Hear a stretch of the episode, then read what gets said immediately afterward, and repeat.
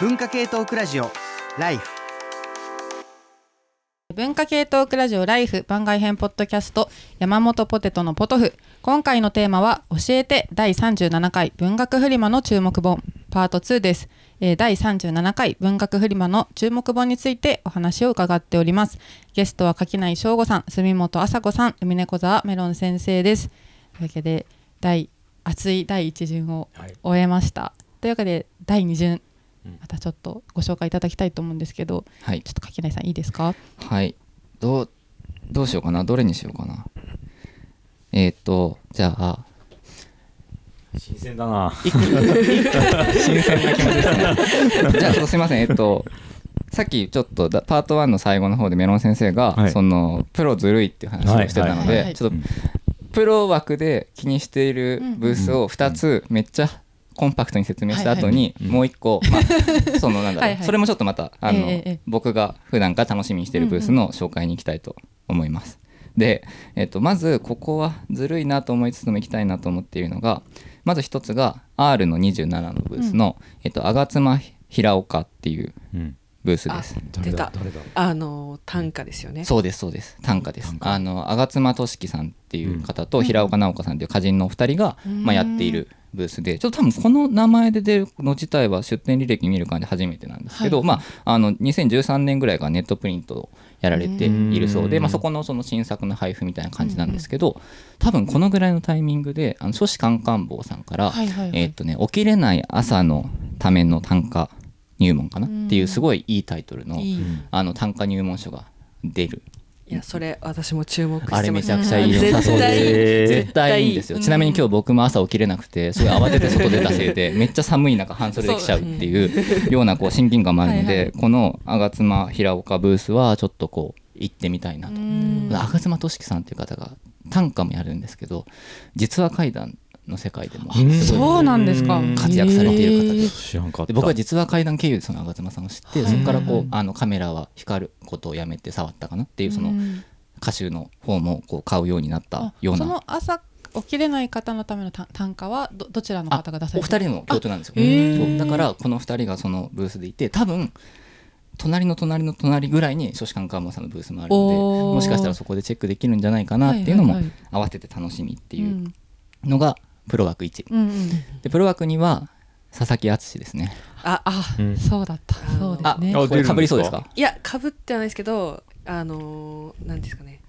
いやプロ枠でやっぱ注目の一つではありましたうん。そうなんですよ。あそうなんだ。の知らなかった。なんですかね。あのかあの久々の期間みたいな感あそうじですかね。そうなんかね天のそう天の09のブースで出るんですけど、うん。佐々木敦の。なんか佐々木敦による保坂和志っていう、うん。あもうそれやば。なんかなんだろう一番あの一番書いてきてるところだし一番読まれてるところじゃないかみたいなところを鹿版で出すらしくてこれも結構大ごとになるんじゃないかな。それは漏れてたなチェックを。そういうふうに思っています。ここのこの吾妻平岡 R27 とこの佐々木敦天の09が、まあ、僕の中でずるいずるいな。ずるいずるいずるい。ぞそ りゃ行くよ。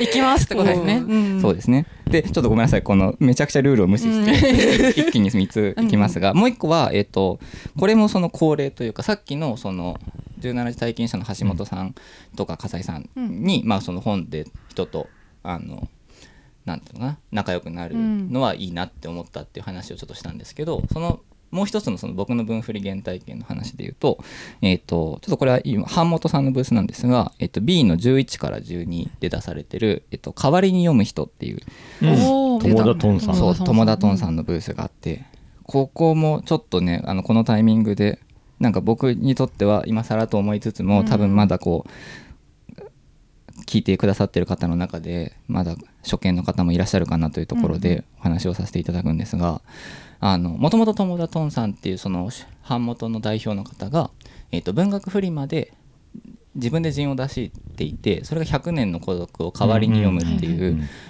非常に変な本だったんですが、うん僕はそれを読んでそれこそ橋本さんじゃないですけど、ポテトさんの本読んだ橋本さんじゃないですけどあ自分も陣作ろうって思ったんですね。でもそこからずっとこう追いかけていてもともと個人で活動されていたところから今は版元を立ち上げて、まあ、いろんな面白い本を出されているんですけれどもあのおかしさで世界を少しだけ広げる一人出版社っていうふうにご自分では言っていて今回のブースでは多分いろんなもうそれまでの点刊行したものは全てあると思うんですけどあの中でもその代わりに読む人っていう文芸雑誌をうんうん。作られていて創刊準備号があって創刊号はこの前出たんですよ。いや最近創刊準備号作りがちっていう。そうそうそうそうそう創刊準備号っていやいやもうなんだ？創刊してないの？みたいな。そうそうそう。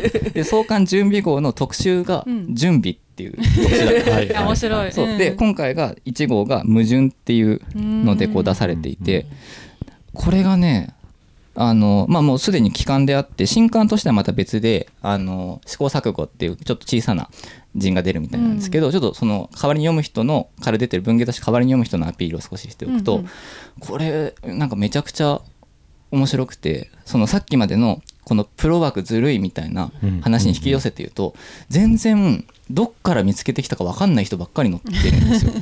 あのお菓子屋さんとかななんかイベントのオーガナイザーとかなんかその文章表現と違うところからなんか人を呼んできてうん。書かせるみたいなことにそういう果敢にチャレンジされていはいはい。てしかも準備号の関東があのお菓子屋さんの文章だったんですよ。で今回の1号の矛盾は最初がその寄稿者全員の今年読んで面白かった本っていう、うんまあ、本の紹介ページから始まるんですけど本文の創作ページが本当にそのなんかイベントオーガナイザーのなんか音楽やられてる方の文章から始まるんですうん。よだからのっけから普段読んでる文芸っぽい表現と違うものが出てくる、うんうん。そこですごいのけぞるんです。よ、うん。ななんだこれは、うん。でなんかいろいろ読んでいくと数学の研究者の方とかなんかすごいこう違うところから。あの東京の生活史みたいな、そうですね。でもなんかいろんな人が。とはいえなんか素人とは思えないような文章書いてくるんですよ。だから怖くてそれがどうやって探してくるんだろう。この人たちは一体どこから出てきたんだみたいな。うんのがこうあって。なんかそのなんなんか異種格闘技じゃないですけど、うん。なんかよくわからないところから連れてこられてよくわからない人が、うん。よくわかんないけど面白い文章を書いてるっていう。でもなんかそれってすごい雑誌で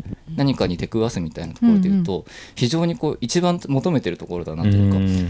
いうようなこう気持ちにさせられるうん。雑誌でなんかすごいワクワクするんですよ。だからなんかまあぶあの他もちろん各書店さんでも会話するんですけど、うんうん。おそらくブースには友田さんもあのいらっしゃいますし、はいはい。他の本もあの全て面白いので、まあ、ちょっとこうパラパラ見ながら、うんうん。なんか文振りでそのそのごったに感が楽しいなっていうかような方には必ず刺さる雑誌かなと思うので代わりに読む人、えーブース B11 から12の、えー雑誌代わりに読む人うんうんこれはちょっとチェックしてみたらいいんじゃないかなと思ってます。代わりに読む人が出版社名で雑誌が代わりに読む人であ、そうです。でえっと代わりに読むですね。へあ、代わりに読む人ですね。うん編集長が友友田田トンさんですはい。ブース名も代わりにブース名も代わりに読む人です。はい。うんちょっと気になりますね。気になる、うん。でちょっとその流れで私うんうんも紹介したいの、あの出版社つながりで、うん。私が、えっと紹介したいのは「えっとそぞろ書房。あ出た。そぞろあはい。それ分かんなかったな。五点滅者小窓社」点滅者。そう。はいはいはいはい。あのこれでねあってピンあのそぞろ書房でピンとこなかった人も点滅者でうん。おって思うと思うんですよね、いうんや今あの一番熱い一人出版社。パンクうんパンクですよね。うん。ちょっと一人出版社界ではちょっとあの右に出る者はいないと思うんですけど。人出版社会って何なんだって。命がけの跳躍みたいな感じがねでこれはあの、うん。まあ、知ってる人はあのもちろんあれだと思うんですけどあのやっぱノートがもうお毎回大バズりしてて、でえっとしかも、えっと今度出る「あのうつの本」っていううん。本がこれもあのアンソロジーなんですけどね、寄稿してます。あうん。そうそうだそうだそうだそうだ、はうつの本がこれもねそのあのメロン先生みたいにあのああの知ってる人だっていう感じでの寄稿者もいればうん。あの誰なんだろうそうみたいな人もねバラッバラなんですよそううん。あの統一感のなさが、うんうんもうみんなでも統一感ないけどあのでもみんな俺の本棚だって思っちゃう、うん。あのうん。いやあのえこの統一感はあるってうん。う。いう、ん。好きな人いっぱい入ってる。あの知らない人も、まあ、ちょっと知ってるぐらいのなんかあの相互フォロー相互フォローっていうかフォローあのツイッターで見たことある人とかもちょっと混じってるんですうよ、ん。でもう俺のタイムライン俺の本棚みたいな風に刺さってる人は多分いっぱいいて、うん。でまあそんな感じのあの点滅者。やらさんっていう人ともう一人の方やられててなんかすごい引きこもりでうんうん。病んでてもう死のうと思ってたん。だけどこのまま死んだらダサい。一年発起して最後にもうやりたいことやろうっつって、うん出版社を立ち上げ自分が好きなミュージシャンの詩集を出して、うん。で自分が好きな本を作ってて今回の「うつの本も夏葉社さんの「冬の本」だっけな、うん。うんっていうのが好きでそれみたいな本を出したいっていうので「まあ、うつの本」っていうのを企画してやってますね。で高円寺になんかねギャラリーがあるんですよ、はいはいでそこなんかアパートの一室借りて本を売ったり展示やったりしてるんで、まあ、よかったらカニブックスもありますからね高円寺は、うん。そう独立系本屋が増えてます。そうその本屋がそぞろ書房あそうですね。うん。あです。そう。エリーツにこう寄寄稿されてまあしたよね。そうそう。前回の僕らの雑誌にももね、あの文章書いてもらってるんですよ。すごいすごいですよ。不安になる助けなこの人助けなきゃやばいなって思うタイプの。だからもう多分みんなの推しだと思うんですすよね。ね。うん。珍しいですよね。そうライターさんじゃなくて出版社応援す。る 放っておけない出版の人みたいなこそ。うとそういや面白そう。でまあ多分なんかこれにはあの間に合えば新刊フリーペーパーなども配布する予定ですって書いてあるんですけど、まあ間に合ってない気がする。ううん。そうる。かもしれない。そうなんですよ。俺も紹介しようと思ったけど、うん。ツイッターを見たら新刊落ちるかもみたいなこと書いてて紹介したけど出なかったらこれ困んなと思って。だからまあ新刊は、まああのまあ、出るのか出ないかだけでもちょっとビブースに確かめてほしい。うんうんうん今ねあうんの収録が10そうね。月28日なので、またちょっとね変わって、締め切りはねまだねギリ1週間前ぐらいまでいけますからうねん。わかんないですよね。で、えーまあでも今ね、はい。大大注目の点滅者さんが、はい点滅者。あの知ってしてますよっていうことで、あこれはね、まあ、あの皆さんの基礎知識としてやっぱり言っておきたいとう。いうん感じでした。うん。はい。ありがとうございます。チャメロン先生。はい。僕は、えーさっきのさ佐々木敦さんをうん。見逃してたんですけど、おー。あのーなんか批評がまだ生きてるますよね。うん。文振りってね。でやっぱり批評ブームみたいなものが東さんとか0年代にあってその批評塾とかもあって、うん。文振りがその批評塾の企画で使われて売り上げをね、発表会的な。売り上げを競う企画とかもあったりして、うん。それ以降やっぱりなんかすごい批評ってしぼんじゃった感じがあるんですけど、なんか最近若い大学生とかがんアニメ批評とかをいろんなものを書き始めて元気だなーってうん毎回多分僕この番組やるたびに紹介してるんですけど、はい。い、やそれがまた相変わらず良くてですねえー、なんだろうな。その中でうん。多分ちょっと売れるだろうなっていうのは最終批評神話背の62これは、えー村上龍雄一君っていう子がやってるんですけどまあでもうんプロですよね本も出してるから、うんうんあの批評塾のさ最終的に勝ち上がって本出たんじゃないかな、うんのえっ、と昔出したビジュアルゲームの成層圏だっけなビジュアルノベルの成層圏すげえ売れたんですけど、うんうんずっと絶版になってたやつを今回復刊して出すっていうので、これ古本屋で1万円とかついてるんですよ。でこれが良くないっていうので。それはよくない。ででも今をときめくその那須きのこさんとかうんうんうん。うろぶちさんとかのインタビューがめっちゃ入ってて。うん。うんうんうんうん。貴重な資料じゃん。なんです。そうなんですよ。なのでちょっと今回復刊ということでめっちゃめちゃみんな来るんじゃないかなと。うん。これは欲しい。あのいやちょっと。末本さんと垣内さんが急にチェックを。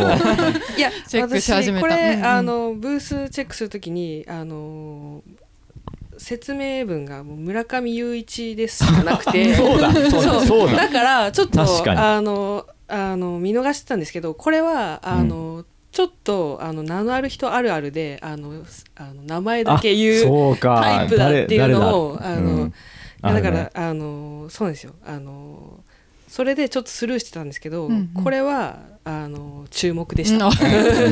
そう。いやこのタイプ。はねでもこれは本当にでも半分プロ枠なんですけど、うんうん。やっぱり若手でずっとその盛り上げてるペシミ君って子がいてペシミ君がなんかすごい勢いでいろんな雑誌に投稿してて、ペシミ君は皆さん。ペシミ君。あそうなんだ。そうなんですよ、ーまだまだ大学生なんだけすどなんかこの辺の雑誌若手がやってる批評のアニメであったりボカロであったりってい。うのにはなんかつ絶対いるみたいなペ、シミ君うん、で彼自身も自分でやってたりするんだけどそのペシミ君が2人で出すやつがあって舞風つむじさんとペシミ君2人で Z 世代の普通っていうこれは三人なんかもう一人箱部瑠璃さんっていう人が書いてある。3人か。そう。それはさ Z 世代の普通っていう新しい世代のことを、まあ、論じた本なんですけど自分たちもやっぱり同世代だから彼らは、うんうん。やっぱ若者論って常に当事者が語ると面白いじゃないですか、うだんからそれを期待してますね。そう私もこれのうん。あの説明文のあの調べもあの評論オタ評論オタクよ、うん。調べもせずに最近の若者を笑うな。っていう。いいですね。これこれねやっぱねあの、あのちょっとおっと思ってやっぱうん気になるボタンを押しちゃってました、おじさんおばさんからするやっぱおとねじさんおばさんの上の世代からすると、Z 世代論はちょっとあれですからね、うん多分ね。そうなんです。これ気になってますね。面白そう。じゃあここで一旦パート2も一度終わりにしたいと思います。でパート3に続きたいと思います、えー今回のテーマは、えー教えて第37回文学リマの注目本ゲストは柿内翔吾さん水本麻子さん海猫沢メロン先生でした。それでは引き続きパート3をお聞きください。